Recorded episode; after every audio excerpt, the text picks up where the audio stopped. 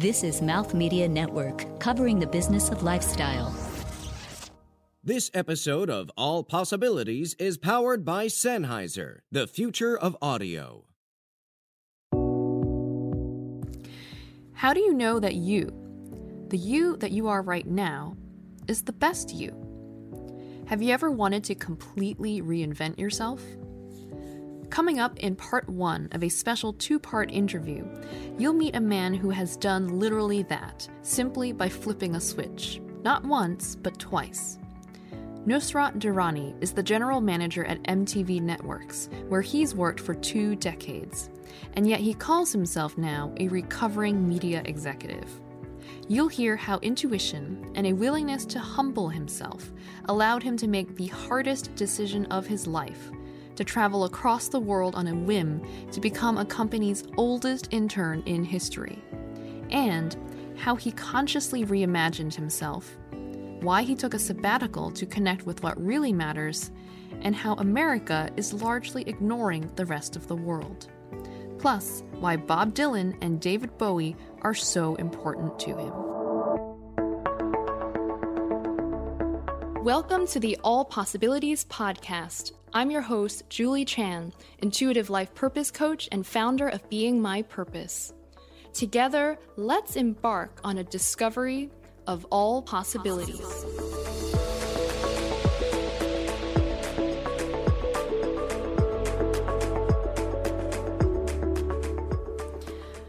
Nusrat, it is such a pleasure to have you on the show today. I'm very excited to be here. Let's start with MTV. How did you get involved, and what was that experience like? Um, I'll give you the short version. Um, I happened to watch MTV in um, a completely different country. I was in Dubai at, in those uh, days, and uh, one day, literally, I flicked on the television in the evening, and I saw for the very first time uh, all the music that I'd grown up with and that I loved. And more specifically, I saw um, a David Bowie video, uh, Let's Dance. And obviously, I'd heard the record before. Bowie was one of my idols growing up, but I'd never seen the actual video. And I'd never seen the context of rock and roll and pop music until I watched MTV in Dubai. And um, I was very inspired by the channel. I was very provoked by the channel, and I did a lot of research and found out what how they had started and what it was all about. And um, eventually, I flew to New York and asked them to hire me. So that's um, how it started. As you can imagine, that did, takes guts. it didn't go well uh, because apparently they didn't just hire people who walked in off the street just like that. um, you know, and I thought that, look, I mean, I grew up on rock and roll music. You know, I had a fair amount of knowledge of it. Uh, and that that might be enough, that I was a pop culture enthusiast from a different country. But of course, they didn't hire me. And I was um, destroyed, I was shattered. And um, and then I, you know, I discovered New York City and fell in love with it and traveled the US and Canada and then went back to Dubai to my job. And what but were if, you doing before? Um, I was working for Honda, the car, uh, as a marketing manager. And I had a great job. But, you know, once I had the MTV virus and the virus of pop music and culture and the virus of New York City, it was impossible to continue. So I actually came back to New York I went back to MTV and I said, You have to hire me. And they said, Well, you're so kind to come back, but you know, we don't just hire people like that. You know, you have to have a communications background, you have to have, um, you know, experience in media and things like that. And, and, you know, again, they rejected me. But I kept at it. And I had no plan B pretty much. And eventually, uh, the fine lady in HR called me one day and said, "Hey, you know, I'm very ins- inspired by the fact that you you you left your job in another country and you came to New York and you've been to us so many times and you just won't give up. And she said, you know, it's so I have a, a an opening for you if you're interested. And I said, really? That's amazing. And she said, yes, um, we have a great internship program. And, um, you know, it's very competitive, but I would consider you. Now, think about it this way. In my previous job, I had a multi million dollar budget and I was overseeing a pretty large team of people for a very prestigious company. It had a whole career before I walked into the door at MTV. So for me to go back to being an intern was not exactly the you know the opening that I thought she was she was offering me. And um, you know, and she was very upfront. It's like, look, it's for you know seniors in college, and it's really you you. There may be a lot of photocopying of papers and fetching coffee. And how old were you at the time? I was 35 years old. And it was the hardest decision that I've ever made in my entire professional life. But as I said before, I didn't really have a plan B. And something told me to do it. Something crazy. What was that something? I think it was intuition. You know, I think I was intuitively drawn to the notion that this is what I'm interested in doing. This is where, this is my calling. I had no previous media background. And so I called her back and I said, I will take it. And that's when my adventure at MTV started. And I was at 35, the oldest intern MTV had ever hired. I think still the record, maybe. I'm not sure, but um, it was incredibly humbling. And to be honest, incredibly revelatory because I had no, I I learned everything about, I researched everything about MTV before I actually walked through the door. So I knew much more about it than the average employee would, the average intern would certainly. What did you end up doing as the intern and how did that evolve over time? I actually worked for a pretty interesting department. At the time, they were called the Market Development Team. And their job was to identify new distribution platforms for the MTV brand. Uh, it was headed up by a wonderful lady. Uh, and my direct boss was also really, really interesting and nice guy.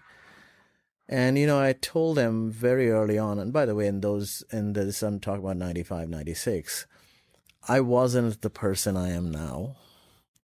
I had just come from a very different work environment and two very different cultures. I had worked essentially for a Japanese brand, um, which was just philosoph- philosophically managed very differently. So not only was I changing countries and corporate cultures, I was also landing into probably one of the most rowdy and chaotic and creative environments in media, which was MTV in its heyday. So I was going through all sorts of crazy shocks.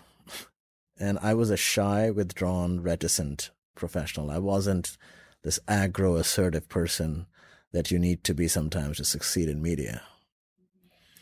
But somehow I you know, because it was so important for me to get have a career there, I actually told my supervisors, I said, look, you can treat me like an intern, like a, somebody without any experience, and I'll do the fetching of coffee and the faxing of stuff.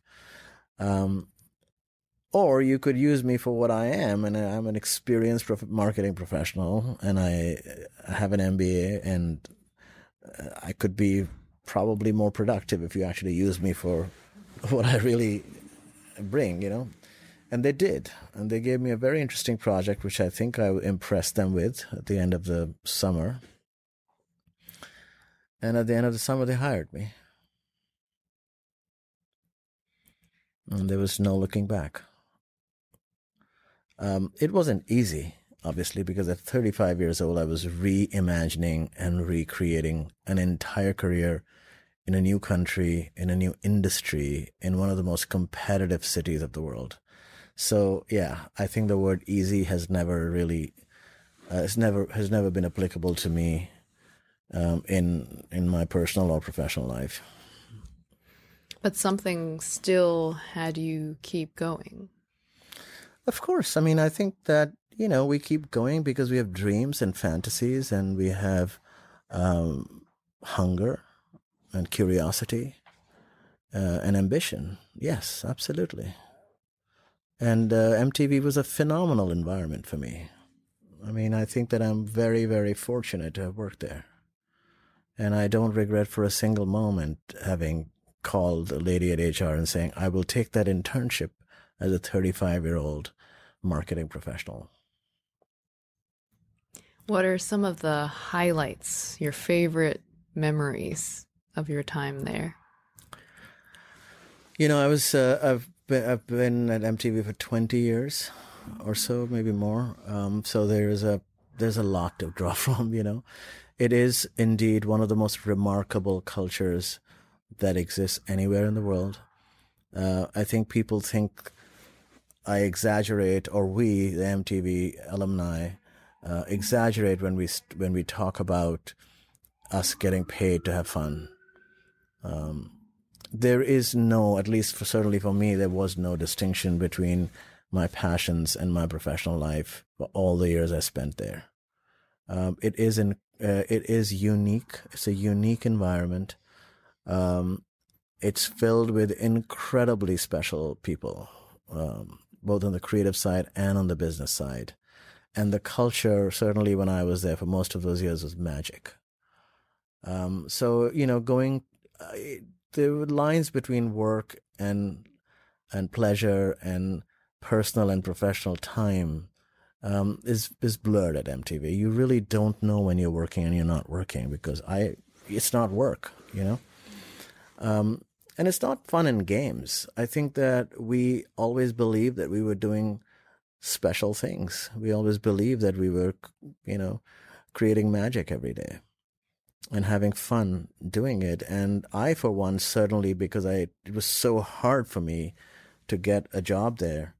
Um, I did. I never, for one single second, took that for granted.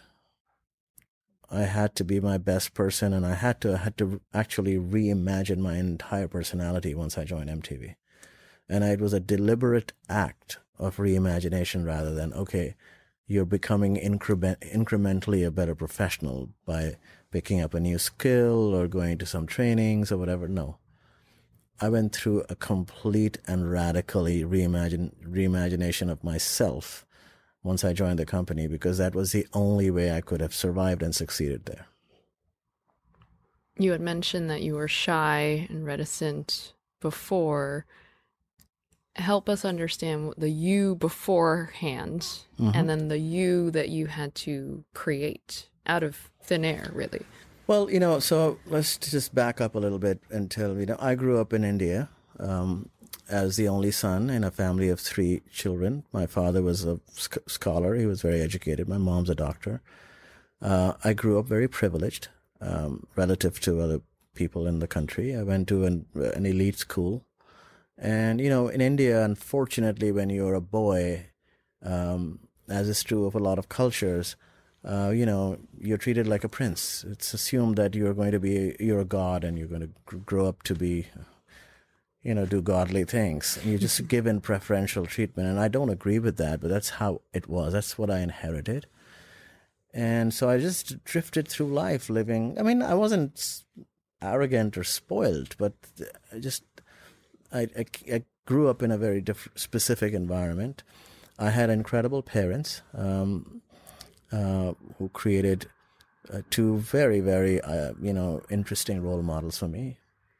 And um, but the truth of the matter is, I could have drifted through life as a prince and never felt the need to, you know, do anything, to struggle in any way.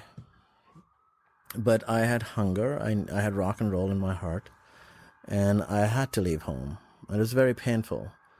And I left home and I worked in Delhi for a few years, and then I went to Dubai and I worked there. Now, Dubai was a strange environment. I knew that I wasn't going to live there um, it was a stepping stone. Eventually, I wanted to come to New York. And Dubai is a very strange culture. It's a hallucination, you know. It's uh, and it's great for some people, and it's not so great for others. I mean, it's not. It wasn't the, the city, and the culture wasn't necessarily a fit for me. Um, because it's a culture of mediocrity. It's a culture of fabrication. It's it's it's a construct, and you know, uh, I'm rebellious inside. Although I might have had a shy exterior, I I am not very good with the status quo. But having said that, I did have a great job. Dubai does have its benefits. It's secure. It's safe, um, and um, it pays well. Um, but you know, and I happened to work for a really good company. I believed in Honda and its its its culture. I got to travel a lot. Um, I saw the world. Uh, but you know, it was so very different. I didn't need to be an extrovert to succeed. I didn't need to push that hard. And I could have continued with my original personality and just gone the way that so many of my other contemporaries did, which is, you know, a gradual rise professionally and you become wealthier and some, you know, um, you do your thing. But that's not what I'm about. So eventually, when I watched MTV for the very first time, that was a trigger for me to actually transition to a new world. Um, but the f- the fact is that fast forward to New York City and MTV, um, you know how competitive this city is. And I'm wor- I was working for one of the the most iconic br- brands of all time, and that is very competitive, also. So I knew that for the first a first year and a half or two, they were a blur for me for so many reasons. One, I went through a reverse cultural shock. And what that means is that I came to the US with a very sophisticated understanding, relatively, of what New York is, what American culture is about, and um, you know what my place in it might be in my in my fantasy world. But actually, I found New York to be quite ignorant. They had no idea who I was. A lot of people thought Dubai is in India. Um, they had zero, uh, not zero, but they had not as nuanced an understanding of my world and where I came from as I did about New York. And I'd actually thought, man, New York is so, it's the center of the universe, right? So you would, the center of the universe needs to know the peripheral. Uh, you you know countries Supposedly, yes. supposedly right and that was such a shock to me that it was very disappointing that the people really didn't know much about the rest of the world and I was particularly disappointed that the culture of the rest of the world didn't seem to manifest in mainstream American media. You didn't you saw very little of it. Even now you see very little of it. Meanwhile, though, I had grown up in India listening to Bob Dylan and David Bowie and Madonna and Michael Jackson and all sorts of people and you know watching Hollywood films and reading literature from the US and the rest of the world um, so I was very puzzled, actually, perhaps perhaps naively, about this asymmetrical distribution of ideas. I thought that when I came here, I would be exposed to a much bigger universe of things, and that was disappointing. Um, but apart from that cultural shock, I also realized that my personality is not the kind of personality that is that necessarily succeeds uh, or succeeds easily in this country, in this industry. This laid back, sort of reticent, reserved persona that I had, shy, it's, it wasn't, I didn't see that as a template for success. Because I looked around me and it, like I'm sitting in a conference room and everyone's just yakking away and like, you know, grabbing the mic and I'm just sitting there and I have nothing to say. And people, I was just like part of the woodwork actually. Um, and this is not a critique of the company, it's just the culture of media. And I was like, whoa, it's not going to work out. Especially since I had so much, so many things to say. You know? How did you break out of that? What was the process for you? Or was it like overnight? I'm this is who I'm going to be. There was a particular incident that occurred. It was where I think that that that incident actually triggered my reimagination of the self. We were sitting in a conference room, as we often did, discussing a show called Movies That Rock. And it was a meeting, it's a just ideation meeting, you know. And we were talking about, okay, which film to to program for the next few months or whatever, something like that. And I was like, you know, there are so many Bob Dylan documentaries that we haven't seen recently, and my, you know, and, I hadn't seen in in uh, in U.S. media. One of them was called Renaldo and Clara, and the other one was um, Don't Look Back. Now, as a Dylan fanatic, I knew all his stuff. I had actually even watched Renaldo and Clara, which hadn't been released, I believe, in the U.S. properly or something. I don't know. And so I was like, I wanted to say this, and then everyone was talking about Flashdance and this and that, and I was like, wait, I need to. And so I did. I f- finally spoke up, and I said, hey, what about we program a Dylan film? And there was pin drop silence in the room, like literally everyone was like, "Whoa!" First of all, I think they were shocked that I spoke, and then second, when I spoke, I, I s- dropped this sort of D bomb of you know Bob Dylan. It was like everybody's God, you know. And I was like, "Wow, I've said something terrible." And then finally, somebody, and I won't name them, but somebody turned around to me and said this. They said, "But Nusrat." What would you know about Bob Dylan? And in that moment, I realized what was going on, actually. It became very clear. I thought about it later, not at that moment, but in, in recapping that, that what had transpired in that conference room. By the way, no one said anything in, maliciously or malignantly. It was just how we are, you know? And my uh, analysis of that was something like this. They simply assumed that because I came from India and from Dubai or something like that, wherever I came from, and I never said anything and I looked a different way or whatever, that I wouldn't know anything about Bob Dylan. Mean in the meantime, I knew everything about Dylan there might have been to know. I mean, of course, that's stating a lot because Dylan's a complex history and and you know, but you know what? I knew a lot about Dylan. I mean, he was he was my idol, still is to this day.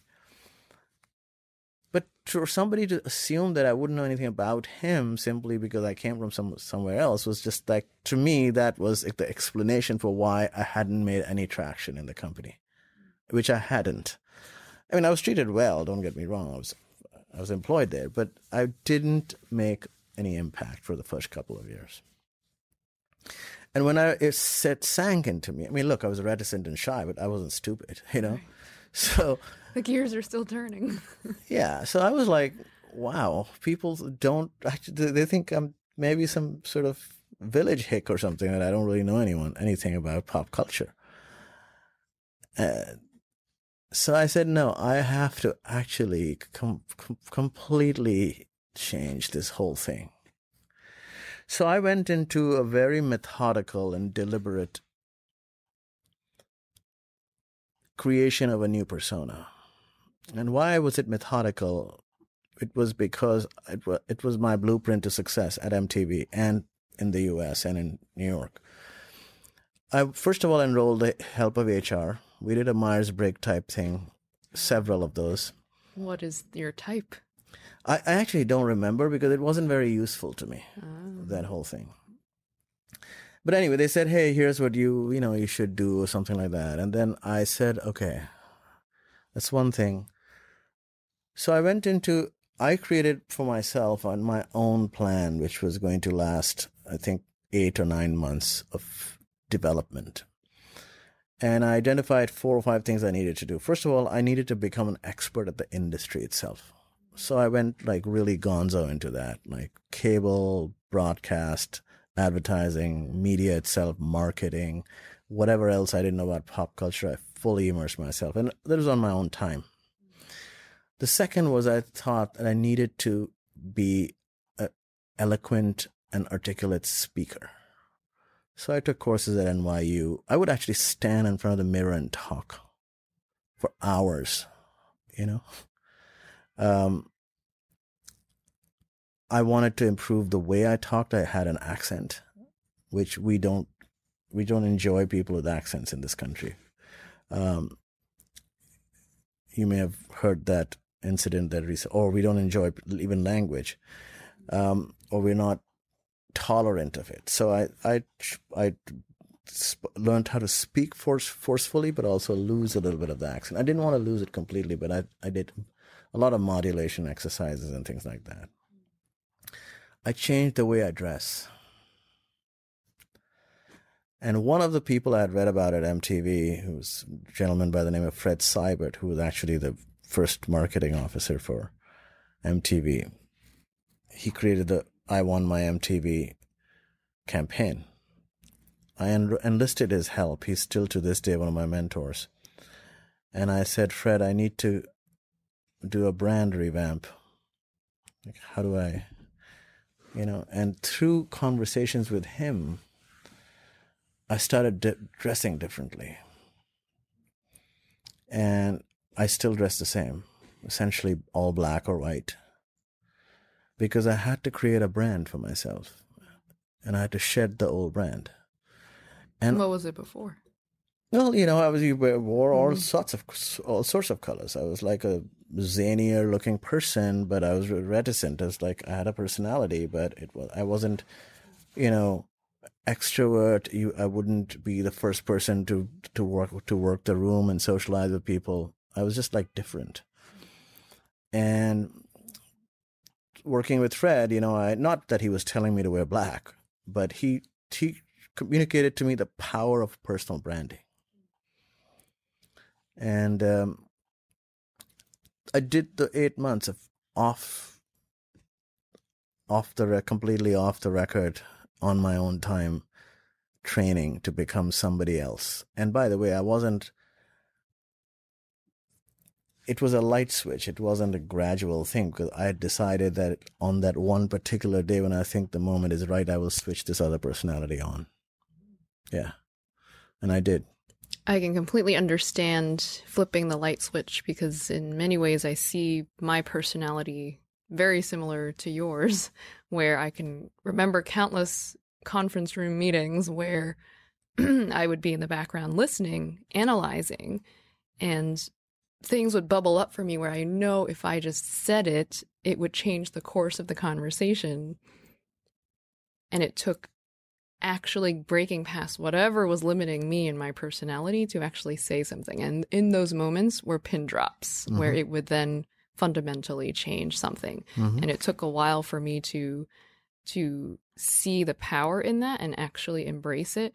And so I I didn't my light switch was years in the making. So mm-hmm. I really I, I I can understand what it takes to to reimagine yourself in that way and I really I really respect that.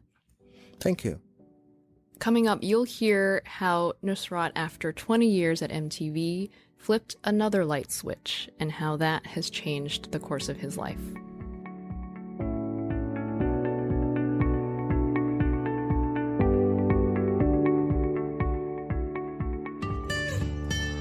Do you have a story or a comment you'd like to share?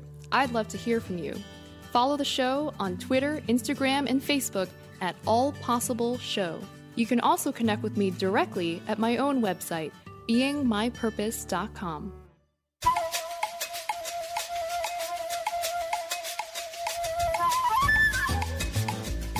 Greetings, Mouth Media Network listener. My name is Davin Riley, and I'm willing to bet you like music.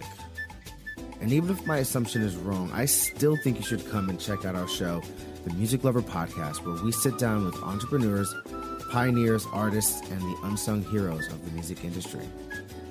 Together, we'll uncover the insider perspectives on some of your favorite companies and artists as we analyze music business trends through a technological lens. Find us at the Music Lover Podcast. But remember, that's Music Lover without the vowels. M S C L V R. Yes we're that cool. And since you're cool too, we should be friends. The Music Lover Podcast. We'll see you there.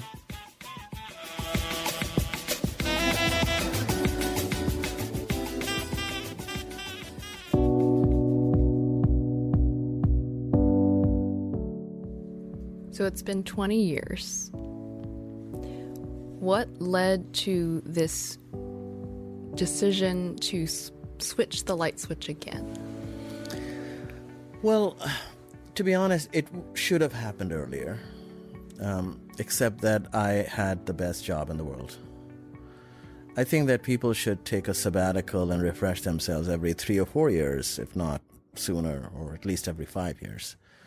And in my previous life, I had actually reimagined myself once every five years. So I was in D- Delhi. I used to work in New Delhi for five years, and then I went. Uh, I moved to Dubai in a completely different industry, completely different country.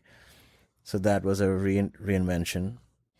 Uh, and then five years later, I was in Dubai for five years. And five years later, that was another reimagination. But then this one with MTV is 20 years. It's, it's a very, very long time to be in one country, uh, one company, uh, in a very turbulent and very competitive industry. And I think I'm just extraordinarily fortunate. Um, and and I stayed for so long because I loved my job, and I do believe I had the best job in the world. I'm not saying that with any, uh, you know, uh, hyperbole from my end. I mean, people might have been making more money, or they might have had even more status than I did, but I was allowed by the company to do what I wanted, which also made sense to them, which is to make MTV a more global brand rather than an international brand and to create connections with global pop culture around the world. Um, so, you know, I have had a phenomenal, phenomenal 20 years there. Uh, and you asked me what led to the change.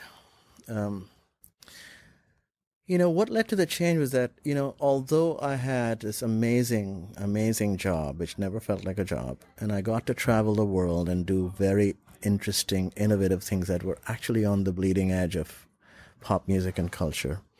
Uh, and my career at MTV itself has been always on the innovation side. I was part of the team that launched the interactive side of MTV and MTV.com and brought us into the digital realm. Um, and then my last gig there was the creation of MTV World, which is this global content engine, um, which I started and also managed for many, many years. I've always been on the innovation side. Uh, and so, despite my division being on the cutting edge and, and on the forefront of change, the general forces that are at work in media and in pop culture, I think, are headed in the wrong direction as far as this is my humble personal opinion. Um, and what also happens is whether or not you're a you're a sort of woke uh, and and sensitive executive that is mindful of what's happening in the world and mindful of our place in it. Uh, there is something that happens to all of us, I think, in the aggregate, or most of us in the aggregate, and um, and that is this false sense of um, security, this laziness, this arrogance that comes from being a senior media executive at MTV. Um, um, and I felt that, you know, I really did, I needed a, a wake up call. Uh, I think a lot of countries, uh, a lot of companies um, need a wake up call. I think a lot of um, incumbents, like senior executives in these companies, need a wake up call or a complete sort of splash of cold water. Because we are often on the business side trying to solve the wrong problems, you know, uh, trying to treat the symptoms rather than the larger sort of, you know, disease, if you will, or the larger, the, the more holistic issue that needs to be to be solved. I know I'm speaking abstractly now, but we can talk more specifically in a, in a minute. And I felt that, you know, there came a crossroads for me professionally where I, I could choose a direction. I could do this, go direction A or direction B. And to me, both directions seemed wrong. because they were both the wrong we they both the wrong directions. I wanted to go in a different direction because the world is going in a different direction. And it seemed it seemed to me very counter intuitive to make incremental changes to the work we were doing in media rather than the dramatic radical shift that is required for us to come back on track. Now if you want to have a conversation about media, I'm happy to in broad stroke terms. But that was my my sort of the overall schema of like what I thought needed to be done, and and and over the, my last two or three years uh, in my job, it had been accumulating, and rather than change my job or change the company I was working for or something like that, which was which would still put me in the same industry, I thought that I needed to actually one more time completely reimagine myself. And and it, it, I went about it a little methodically, and some of it I left very open. And what that meant was, first of all, was the notion of self disruption. You know, I, I was on a path. I could have gotten a promotion or worked somewhere else, gotten more money, did you know. But there again, like I said, rearranging chairs on the Titanic, really. Um, I wanted to unplug myself from this world the, of media and basically unlearn everything that I had learned. Because in doing that, you know, re- literally rebooting, it's not like just switching off the Mac. I'm switching the Mac off, disconnecting it from the from the power, and maybe not even connecting it back into the wall again. You know, um,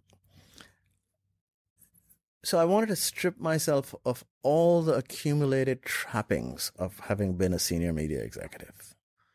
And it in, included both the very superficial things, but also the and the less the, the more sort of uh, the the more philosophical things. On the superficial side, you know, you don't travel business at first anymore. That's a humbling. You don't have your assistant actually booking your travel anymore. And I'm bringing that up because that's actually one of my biggest challenges is that I've been on such a vast like like and I've been traveling so extensively I missed that. At least I missed it for the first few months. You don't enjoy the trappings that you know of the name because I don't like using that I used to work for MTV thing anymore. I just think that you have to travel as a civilian and become humble and know what it's like to not have those privileges. And so I've been doing that um, I wanted to unlearn everything, so I could I could make space in the hard drive to to acquire new knowledge. And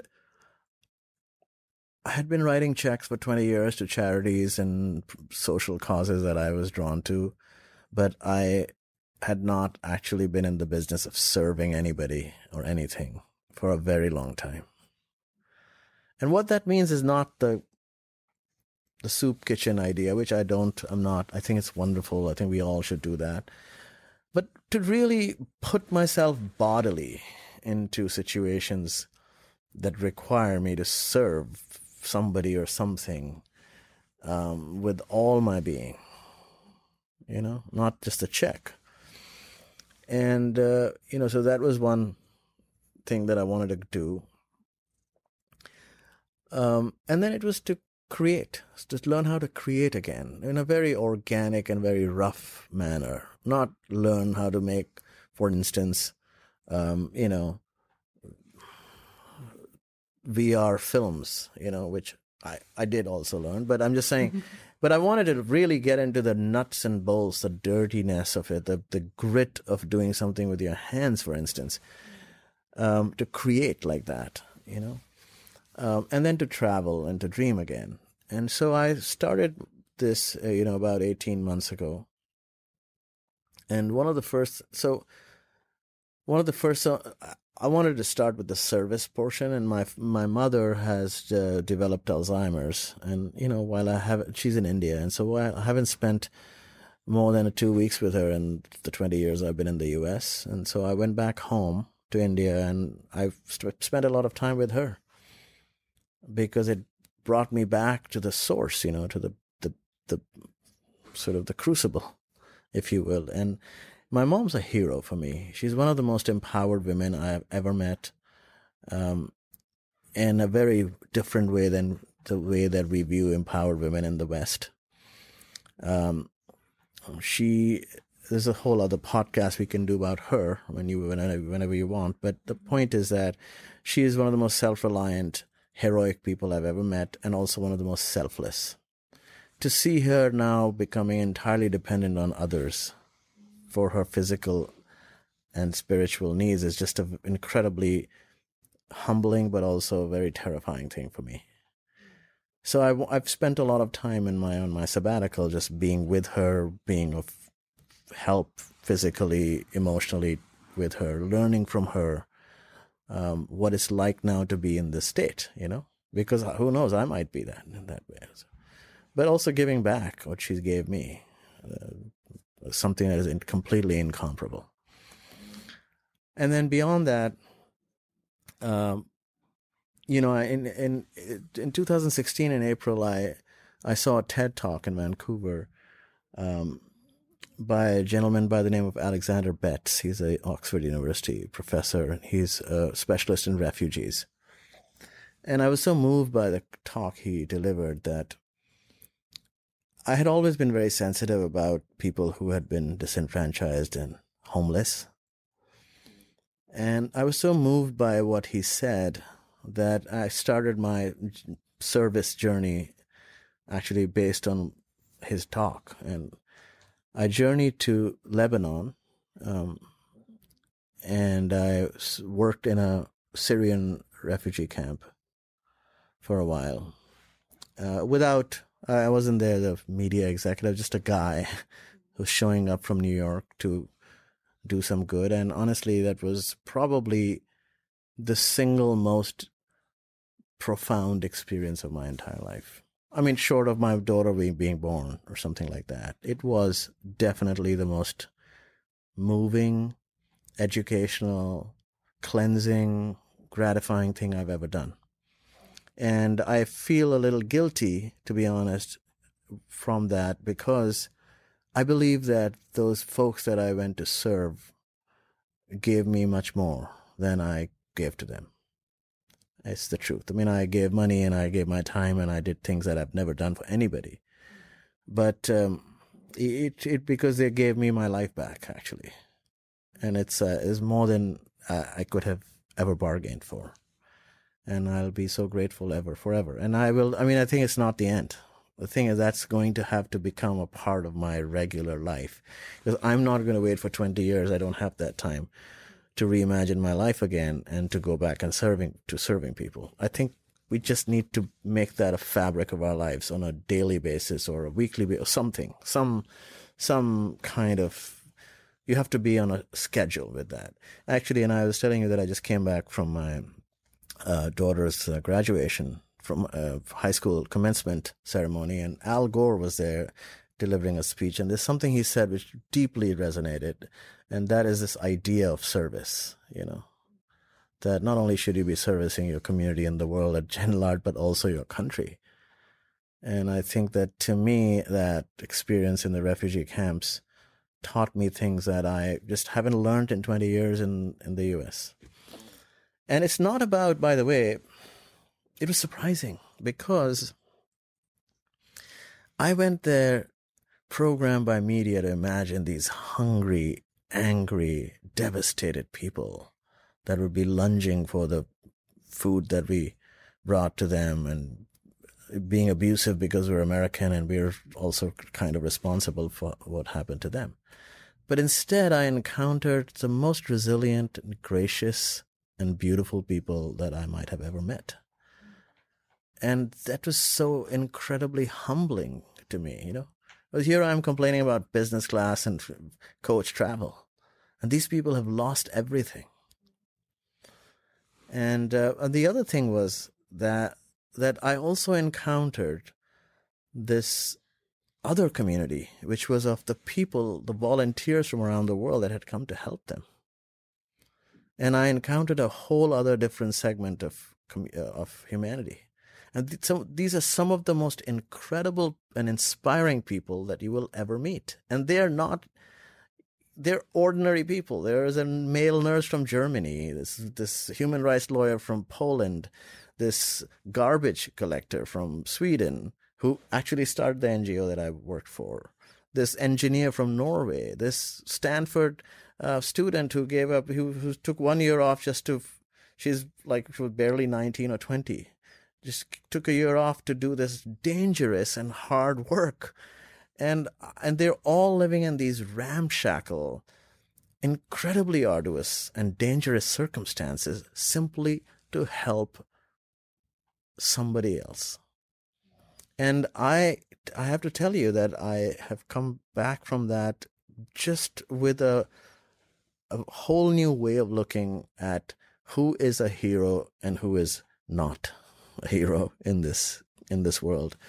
And um, you know, I, I I could just go on and on about this because to me, if I was to if I was ever in a situation where I could I had to in, say to someone, here are the ten to twenty people that I would enlist to save my life, it would be the people I spent my time with there.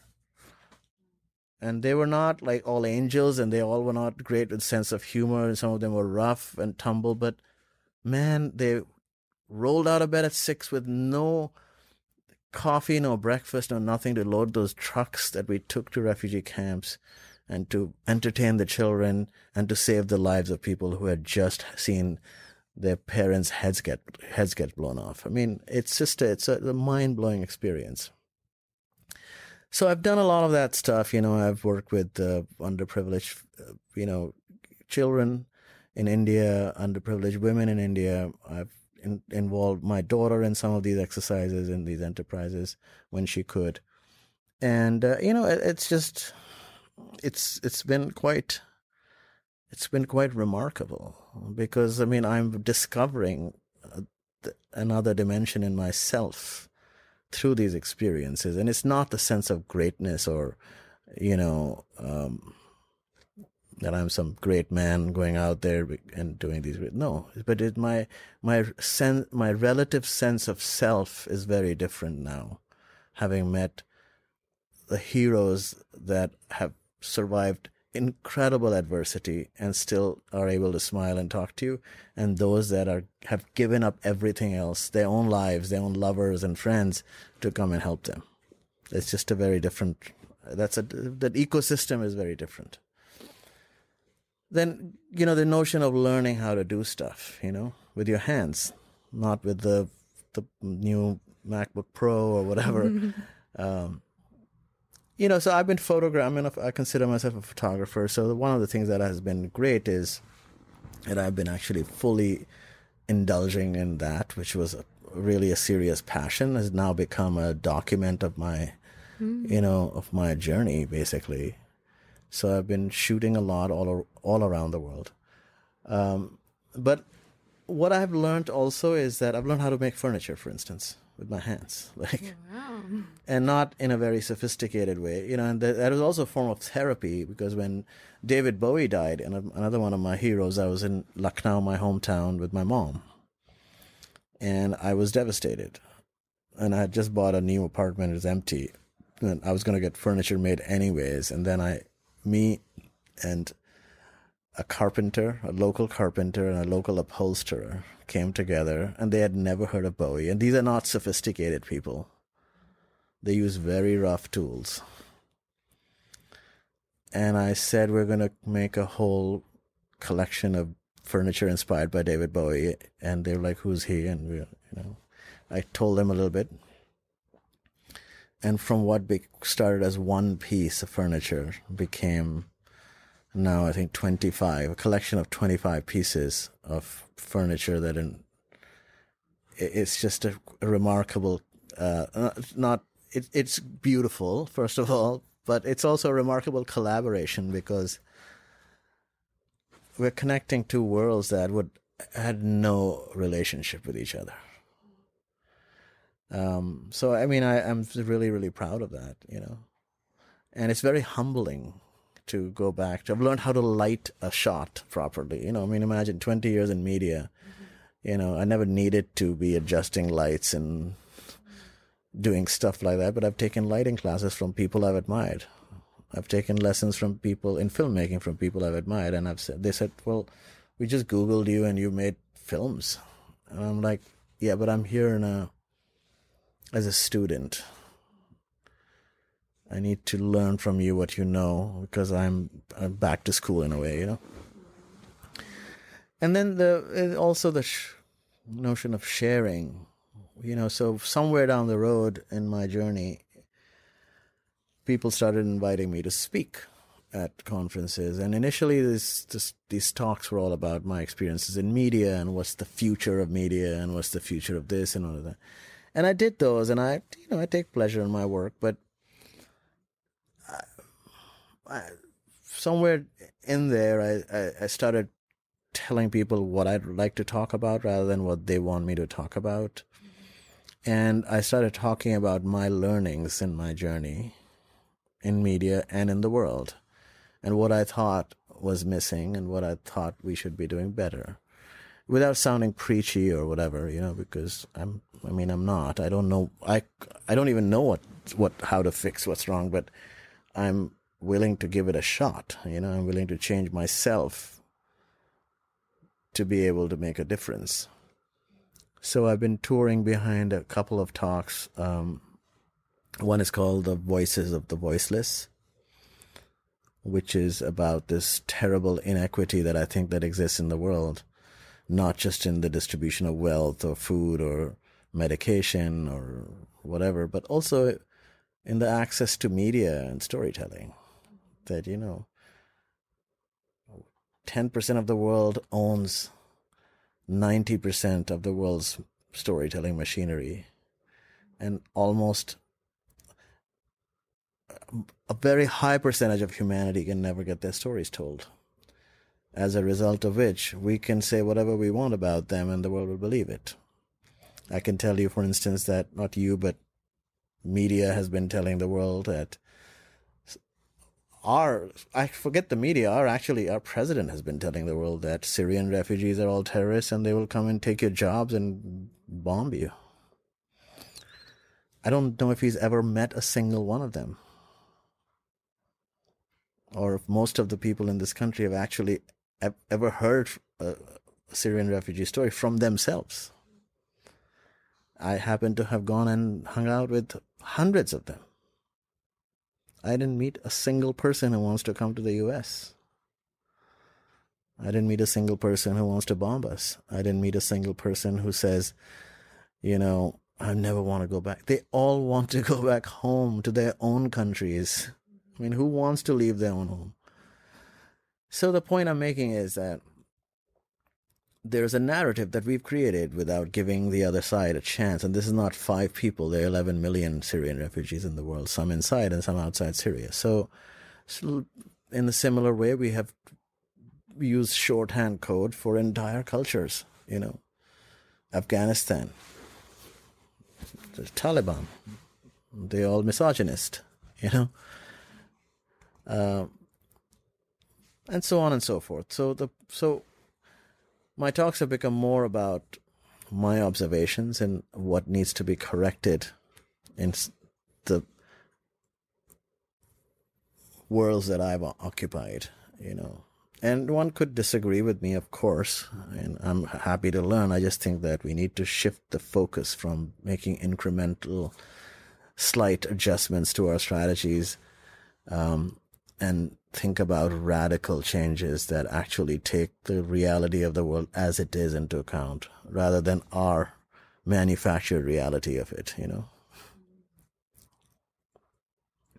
I find it really interesting the kind of the through line of your life as you've shared it with me so far has been one of kind of being being the prince in the beginning and then being sort of another prince within MTV, kind of the senior media executive. And with each of those moments, you were, you made a, a conscious choice to shift, whatever that shift could look like. And in this case, it's almost like your experience by purposefully putting yourself in this refugee experience, you allowed all of these other new insights to move you as opposed to kind of you methodically saying i'm going to do x y and z Mm-hmm. to be you know to be able to climb the ladder at mtv it kind of had the reverse effect it moved you and now there's this opportunity to to share your voice in much of a similar way how at mtv you didn't have a voice either Yes, it's true. and everyone had a, a specific perception of you based on the media i'm sure Mm-hmm. or based on their own notions and and so it, to me it, it it feels like it's completely in line with your purpose and you, and who you are meant to be just based on all the challenges that you've had plus your amazing persistence. Because hmm. usually the universe throws us challenges and when we get the first no or the first wall, we turn back and we're like, oh, maybe that wasn't the root, but actually those are the roots. Yes. It's sort of like my my my um perspective is if I keep getting no from somewhere, it must mean that that is the way. Yes. and I have to push through something, whatever it is, in order to receive some I, I call it spiritual growth, but it's inner growth that at the ultimately empowers us. I mean, I couldn't agree more. You used two words in the in in the in what you just said that to me are very that that are key. One is purpose, and the other is no. I mean, the no is very important because you know we are really not taught how to deal with no. Uh, in our high schools and colleges, we don't actually teach rejection, how to deal with rejection we try to t- train people for success, but the truth is, if there's one job and 100 people have applied, 99% of the people will be rejected, right? So, how do you deal with the rejection portion of it? Is the question. And, you know, I think, but what you said also about no is a very interesting thing that when someone says no to me, you know, I, I I'd be lying if I said it do- doesn't hurt or, or there isn't a twinge of something that ha- occurs but it makes me stronger. It makes me more devious in the way that I am going to actually do the thing I've set out to do. This is I've just learned from the, over the past years that you know no, this is going to be make me better and different. This is not going to kill me. This is not going to depress me in the end. This is not going to bring me down. Um, so that's it has been. It's true. I mean, I've been rejected so many times that I, I couldn't even I could write a whole book on just a list of my rejections. I'm sure many of us could. But I think that's not the point. The point is the more interesting book to read would be how did one navigate those rejections? Because I'm sitting here with you, I did something with my life. It's not necessarily the great, but you know, I did something with my life. You know, when I left my home in, as a prince in Lucknow in India, people said I would come back with my tail between my legs within s- six months because who else is going to give you the lifestyle that you had there with five servants going up and down, you know, at every, you know, doing everything for you.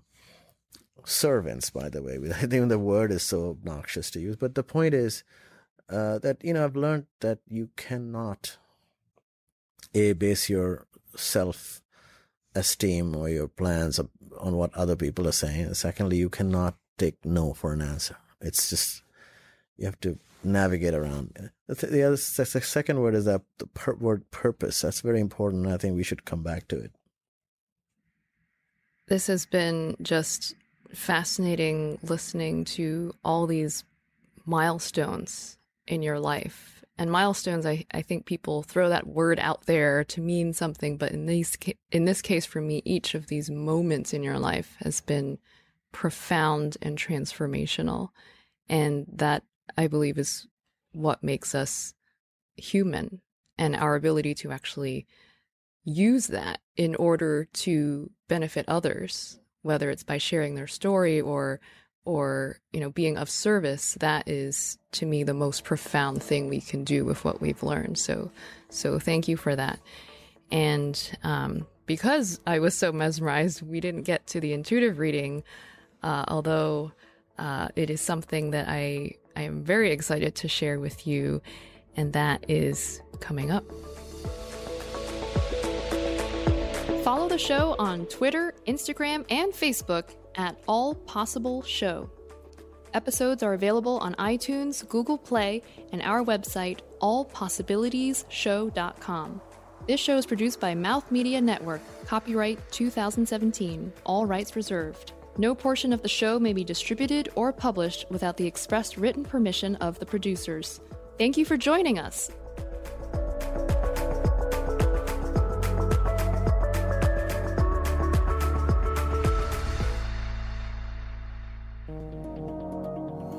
This is Mouth Media Network, covering the business of lifestyle.